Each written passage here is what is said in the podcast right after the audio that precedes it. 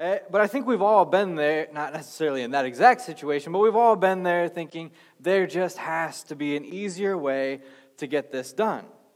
Or even saying, isn't there an easier way? Uh, I, I told my congregation coming up with a sermon is kind of that way for me. Every time I think, there has got to be an easier way. I, I remember Pastor Ryan and I, when he was here, we would meet every so often to talk about sermons, and, and he would just read a passage, and it was like, there it is. He's got his sermon. And for me, it takes a week where I'm wrestling with it and anguishing over it and thinking, oh, Lord, isn't there an easier way? Uh, can't you just like, beam it down into my brain? And, then eventually, God helps me, and, and I, I just have to go through the hard work of wrestling with the text all week. And I think there's just got to be an easier way. Well, strange transition, but we're going to read from the Gospel of Mark, chapter 8, verses 31 through chapter 9, verse 1. If you have your Bibles, go ahead and turn there with me, uh, and if not, it's on the screens. Mark chapter 8, verse 31. He then began to teach them that the Son of Man must suffer many things and be rejected by the elders, the chief priests, and the teachers of the law, and that he must be killed and after three days rise again. He spoke plainly about this, and Peter took him aside and began to rebuke him.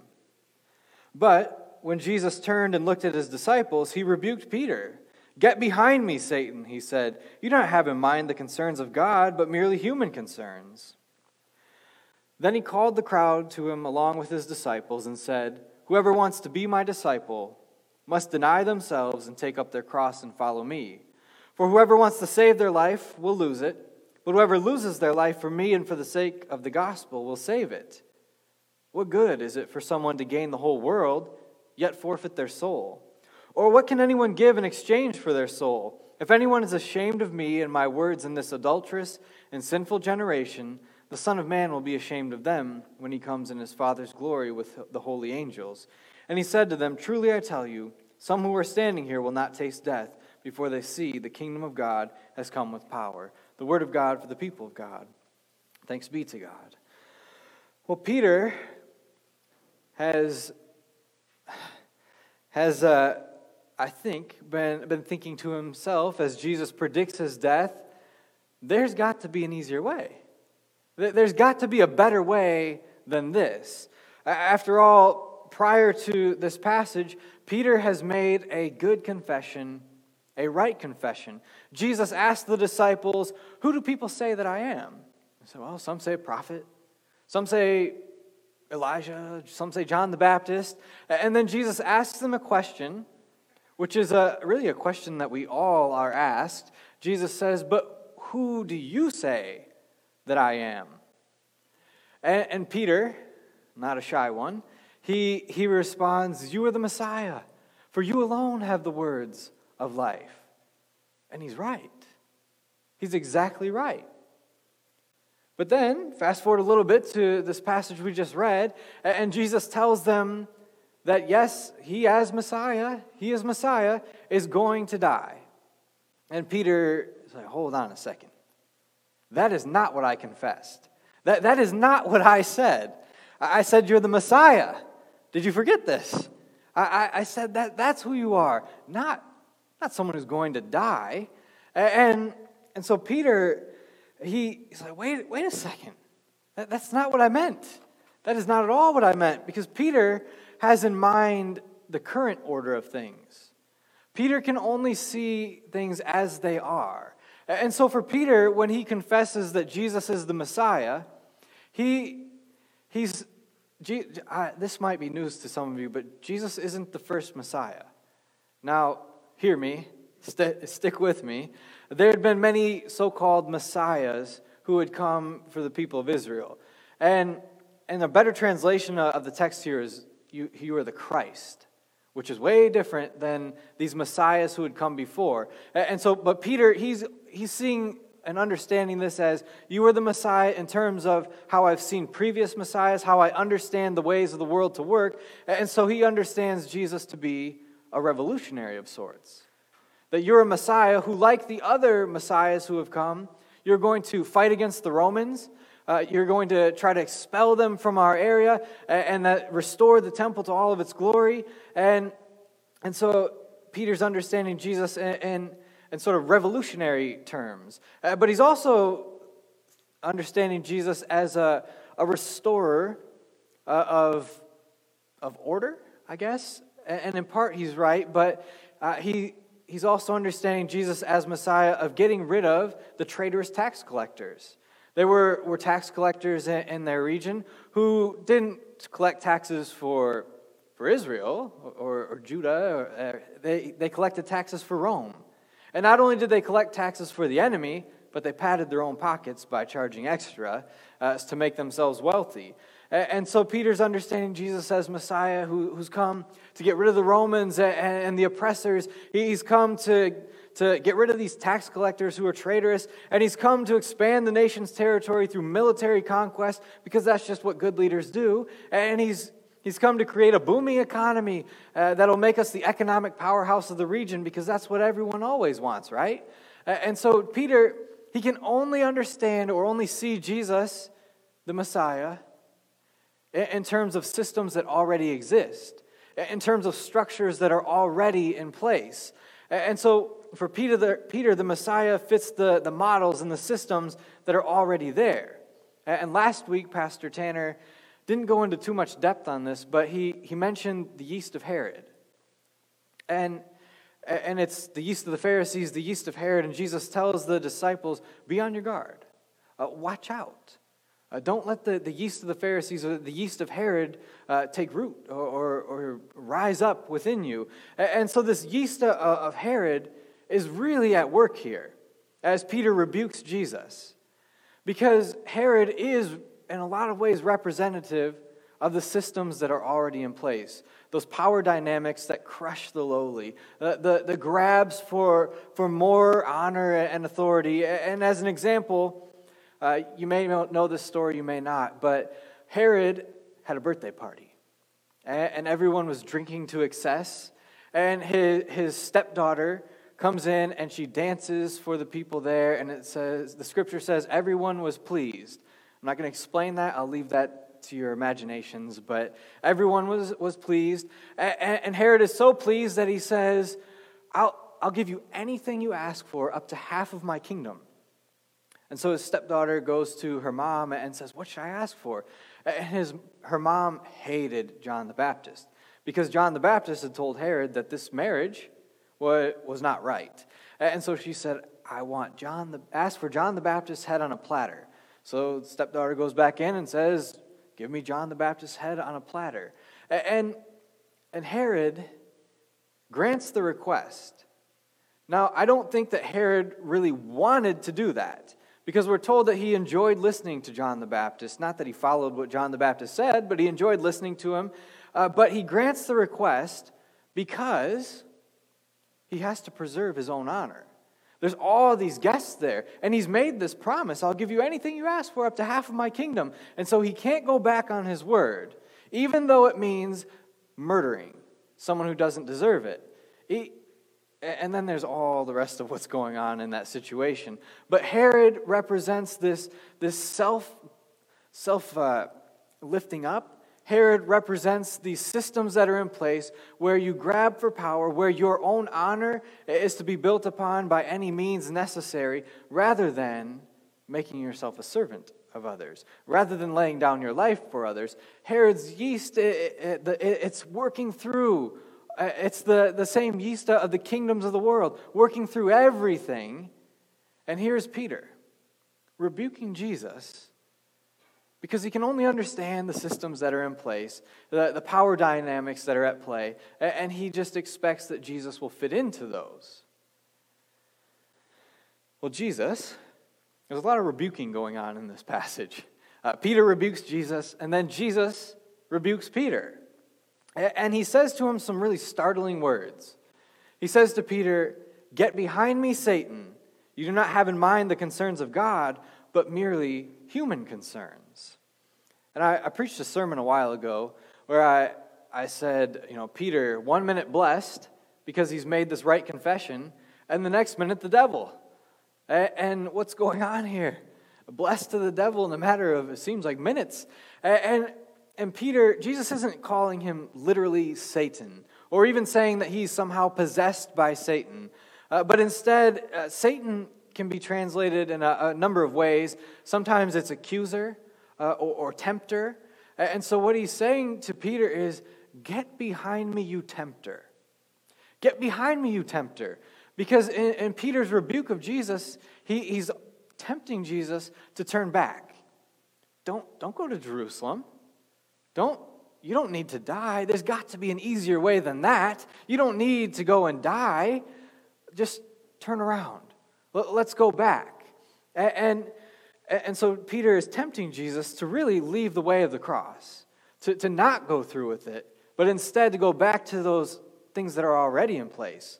The, the things that Herod does, the things that, that those revolutionaries had done before power grabs, military might. Do those things, Jesus, but don't go to the cross. And so Jesus says, Get, get behind me, you tempter. You don't have in mind the things of God. And this is me translating a little bit or, or paraphrasing. You don't have in mind the things of God. You only understand things in the systems and structures that are already there. You only have in mind the things of man. Well, the temptation for Jesus here is real. And, and I think sometimes we discount that. Uh, Well, was Jesus really tempted? Yeah. Yes. I mean, do you think Jesus wanted to go to the cross? If you read the, the account of the crucifixion, there is agony, there is desperation for God the Father to come near. Uh, Jesus didn't want to do that. There's temptation to turn back and, and take power for yourself. And, and, we see these temptations when Jesus was in the wilderness uh, previously, when the, the, the devil or the tempter, the accuser, comes to him and, and he says to Jesus, and again, this is like super condensed version, but he says, Turn these, these stones into bread. And the, it's not like the wilderness was a jungle or, or something like that. There's stones everywhere. And so the, the tempter is saying to Jesus, See all these stones? Like, look how much you could do for yourself. Look how much bread you could create for yourself. Maybe even look how much bread you could make and give to everyone else and, so that they'll follow you. And, and in this temptation, there, there's the, the real temptation of be the source of your own provision. You don't need to trust that God will provide for you, provide for yourself. You can do it. And then uh, another temptation was uh, up on a high place, the, the tempter says, look at, look at all the kingdoms of the world. Bow down and worship me, and I'll give them all to you. And the temptation there is power, authority. Just grab it for yourself. It can be yours if you want it. You can have it all. boy, isn't that a temptation? Because how often do we want it all? And then the third one, up on the, the pinnacle of the temple, the high point of the temple, throw yourself off. I mean, doesn't it say in the scriptures that God will command 10,000 angels, uh, armies of angels, to, to rescue you? What's the temptation there? Can you really trust God? Which, in truth, is the overarching temptation throughout these. Can you really trust God? Again, as Peter rebukes Jesus, the temptation is can you really trust God? Death? That's, that's a little dramatic, don't you think? So a little far, don't you think? Uh, just let's go back. Let's turn around. Let's, let's go back to what we know. Because for Peter, there's a question of I'm not so sure we can trust a dying Messiah. Well, I want Peter. Peter's saying there, there's got to be an easier way. There has just got to be an easier way to do this. And Jesus tells him and tells the other disciples and tells us no, the way is the way of the cross. There's not an easier way, it is the way of the cross. And I want to read, read again verses 34 through 38. Then he called the crowd to him along with his disciples and said, Whoever wants to be my disciple must deny themselves and take up their cross and follow me. For whoever wants to save their life will lose it but whoever loses their life for me and for the gospel will save it. What good is it for someone to gain the whole world yet forfeit their soul? Or, or what can anyone give in exchange for their soul? If anyone is ashamed of me and my words in this adulterous and sinful generation, the Son of Man will be ashamed of them when he comes in his Father's glory with the holy angels. Well, there's a, there's a call there. Jesus is calling us to take up our cross and follow. It, it, it's not, and hear me, it is not a call to give bits and pieces of our life to Jesus. It's not a call to, to just keep living as we've been living and make a, a little bit of room for Jesus to come into our lives. That's not the call that Jesus gives. Just take up your cross and follow me isn't about making a little bit of space for Jesus in our lives or fitting Jesus into our already existing lives. It is to die with Christ and be raised to life with Christ. It is to, to put to death the old ways and rise to life in the kingdom of God. And the call to take up our crosses to follow Jesus and to be totally changed, to be transformed. Jesus, with Jesus in resurrection, and as Jesus is reordering life and all of creation. And so we've, we've been in this season of Lent, which means that we've been on this journey to the cross. We've been journeying together towards the cross. And could I just put a little plug in here. It is so important for us to, to attend a Good Friday. Now, I don't, you may not be able to make it here uh, on Fri- Good Friday, but that is such a vital part of this season that we would remember the, the death of Jesus and not just fast forward to Easter. So I want to encourage you, if you can, to be here uh, because we really have been journeying towards the cross in anticipation of resurrection. But we've been journeying towards the cross together.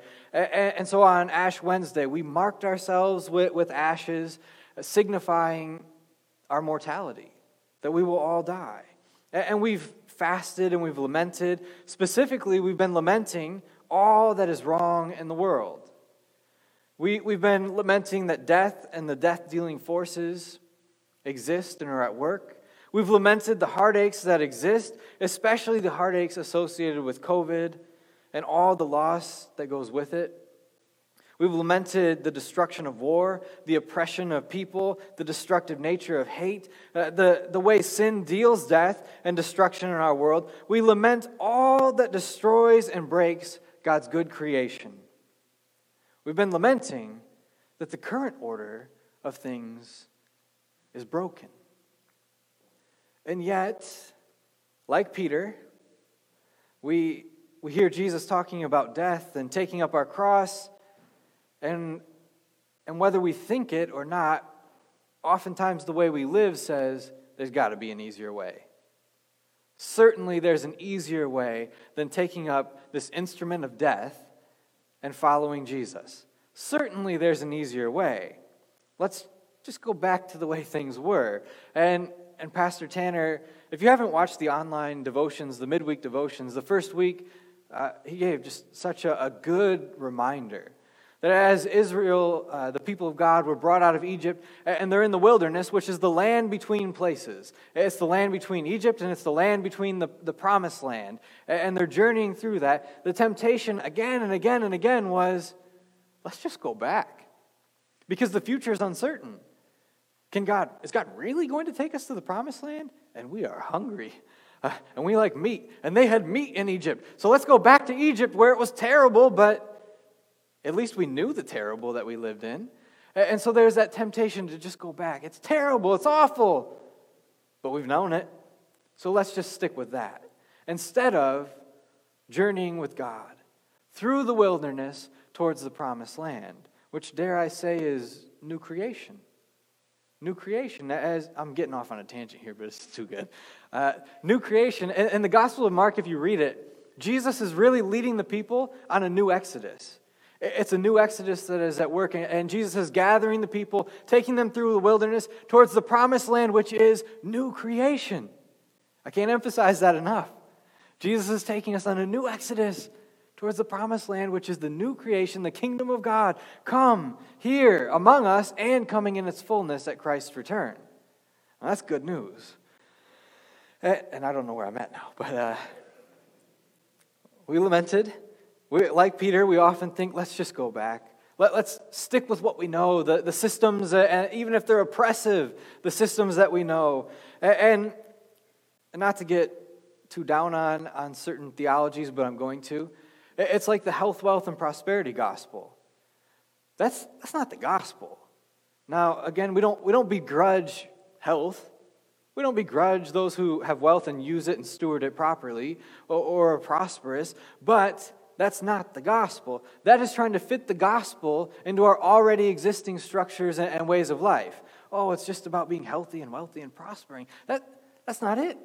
Jesus, I mean, just read today's scripture. Jesus says, Take up your cross and follow me. That doesn't sound very, uh, that doesn't sound like a promise of health. Uh, I could be wrong, but I better just stick to my notes or I'm going to get in trouble this morning.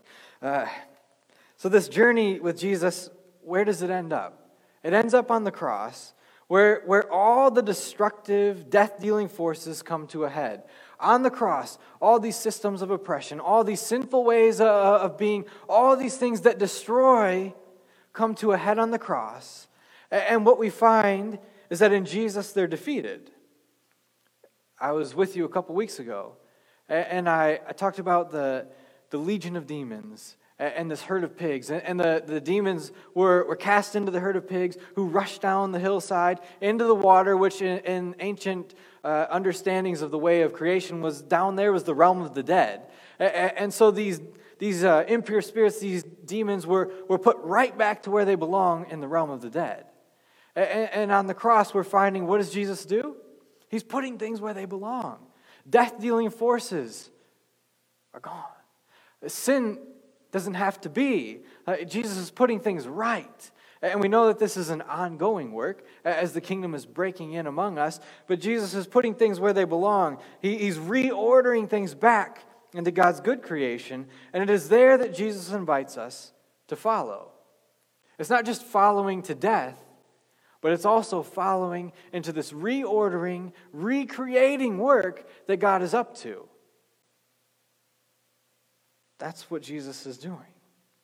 Follow to the cross as a means of death to the old order and a welcome into the new kingdom marked by God's love, God's goodness, God's mercy, God's peace. And so Jesus rebukes Peter because Peter has in mind only the old destructive kingdoms only the old destructive ways of being. But Jesus extends a call to follow him by taking up our cross. And this isn't just a call for minor adjustments where Jesus fits into our already begun way of life. No, this is transformation. And taking up our cross to follow Jesus, we're forsaking all things that ultimately will not survive in the kingdom of God. So you know that, right? There's things that will not survive into the kingdom of God. Uh, the Bible talks about a refiner's fire or, or a purifying. And so the, these death dealing forces do not survive into the kingdom of God. Sin, which is destructive and, and, and just corrosive, will not survive into the kingdom of God. Powers and, and systems of oppression and injustice will not survive into the kingdom of God. They won't. But there are things that will. It's not just get rid of it all. There are things that will survive. And so, as we're following Jesus, what Jesus is inviting us to is to die to ourselves, put to death those old ways, those old systems and corrosive ways of living, and take up new life with Christ, which is creative, which allows life to spring up, new life to spring up. And and I told, uh, told Hope Church, I said, I, I, could be wrong. I'm not, but I could be wrong. Uh, I, I, I think that good and beautiful and, and, and godly art will continue on into the kingdom of God and when it comes in its fullness. I think that music that is good and beautiful and, and God honoring will continue on into God's kingdom. I, I think that good and beautiful and lovely relationships, uh, while they will be different in some ways, we won't forget that. No, the, the goodness of that will continue on into God's new creation. These good things, pure and lovely, honorable, those things will continue into the new creation. But, but here's some more good news for you this morning. We don't have to wait. We don't have to wait because Jesus is calling the disciples, He's calling Peter to live into this new way of being into this new kingdom. Take up your cross and follow me. Take up your cross as we head into this new creation, this reordering of everything back to how it's supposed to be, and live creatively. Live, live good and godly and beautiful and lovely and loving and forgiving lives. Evidence this new creation even now. And, and so, in taking up our cross and following Jesus, we're, we're putting to death the destructive things and we're joining Jesus in this resurrection work, which is already at work among us. And so, do you, do you remember what God created in the beginning? I guess everything would be the answer to that, but I should have thought that through. Uh, but one specific thing was the, the garden, right? God creates a garden and he places people into the garden. God is creative. God, God creates something that grows. What, uh, this is a bad joke, but my garden, actually, it's a true joke. My garden doesn't grow very well at home. It did not do very well last year. Maybe yours flourishes and, and is abundant. And, and in God's creative works, there's this growth. There's this flourishing, there's abundance, and it, springs up. Why did, why do we read that God created a garden and put Adam and Eve in it? Because that's God's creative work growth and flourishing and newness springing up all around. And what did he task them with? Tending to the garden, working for its flourishing, being fruitful and multiplying. And, and, and there's this good creation of God springing up uh, all around us again and again. And so, as Jesus says, Take up your cross and follow me, might we hear, Come and die with me. But in that, there's resurrection. Come and garden with me. Come and work for the flourishing of all creation. Put to death the old ways of being and take on the newness of life that is good and flourishes and reproduces and, and, it has no end. Growing kingdom of God things. I'm, I'm getting too excited today because I'm losing my voice. My throat's scratchy. Growing the kingdom of God, those things around us. The cross put to death the destructive things of the world, and in Jesus' resurrection, death and resurrection, it leads to the flourishing of God's kingdom. And so we're, we're called, along with Peter, to hear from Jesus there is a new work that has begun. Don't, don't see things in terms of what's already there but see things in terms of God's recreative, redemptive, and restorative works that are already begun. Take up your cross and follow me.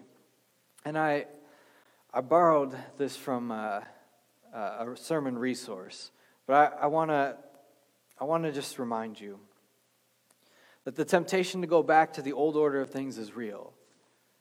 There's just got to be an easier way, is what we so often think. But there's only death there. There's only death in the old ways of being.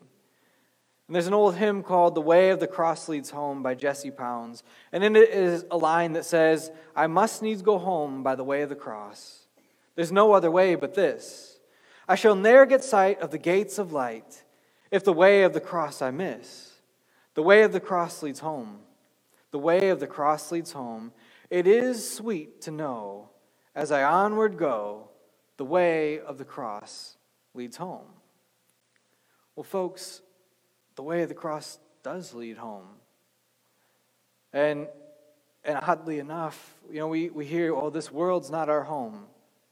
Somewhat true, but the, the, the truth is, this world as it currently is, is not our home, but Christ is coming and bringing heaven to earth, recreating and renewing it. And that is our home that we get to live into even now in the already and the not yet kingdom. I'm preaching again, and I didn't mean to. Uh, the way of the cross leads home because it's the way of resurrection. No turning back to the old ways. We go with Jesus to death and find that in Christ there is life both now and forevermore. The way of the cross leads home, which is breaking in among us even now as Jesus is making all things new. Take up your cross and follow Christ.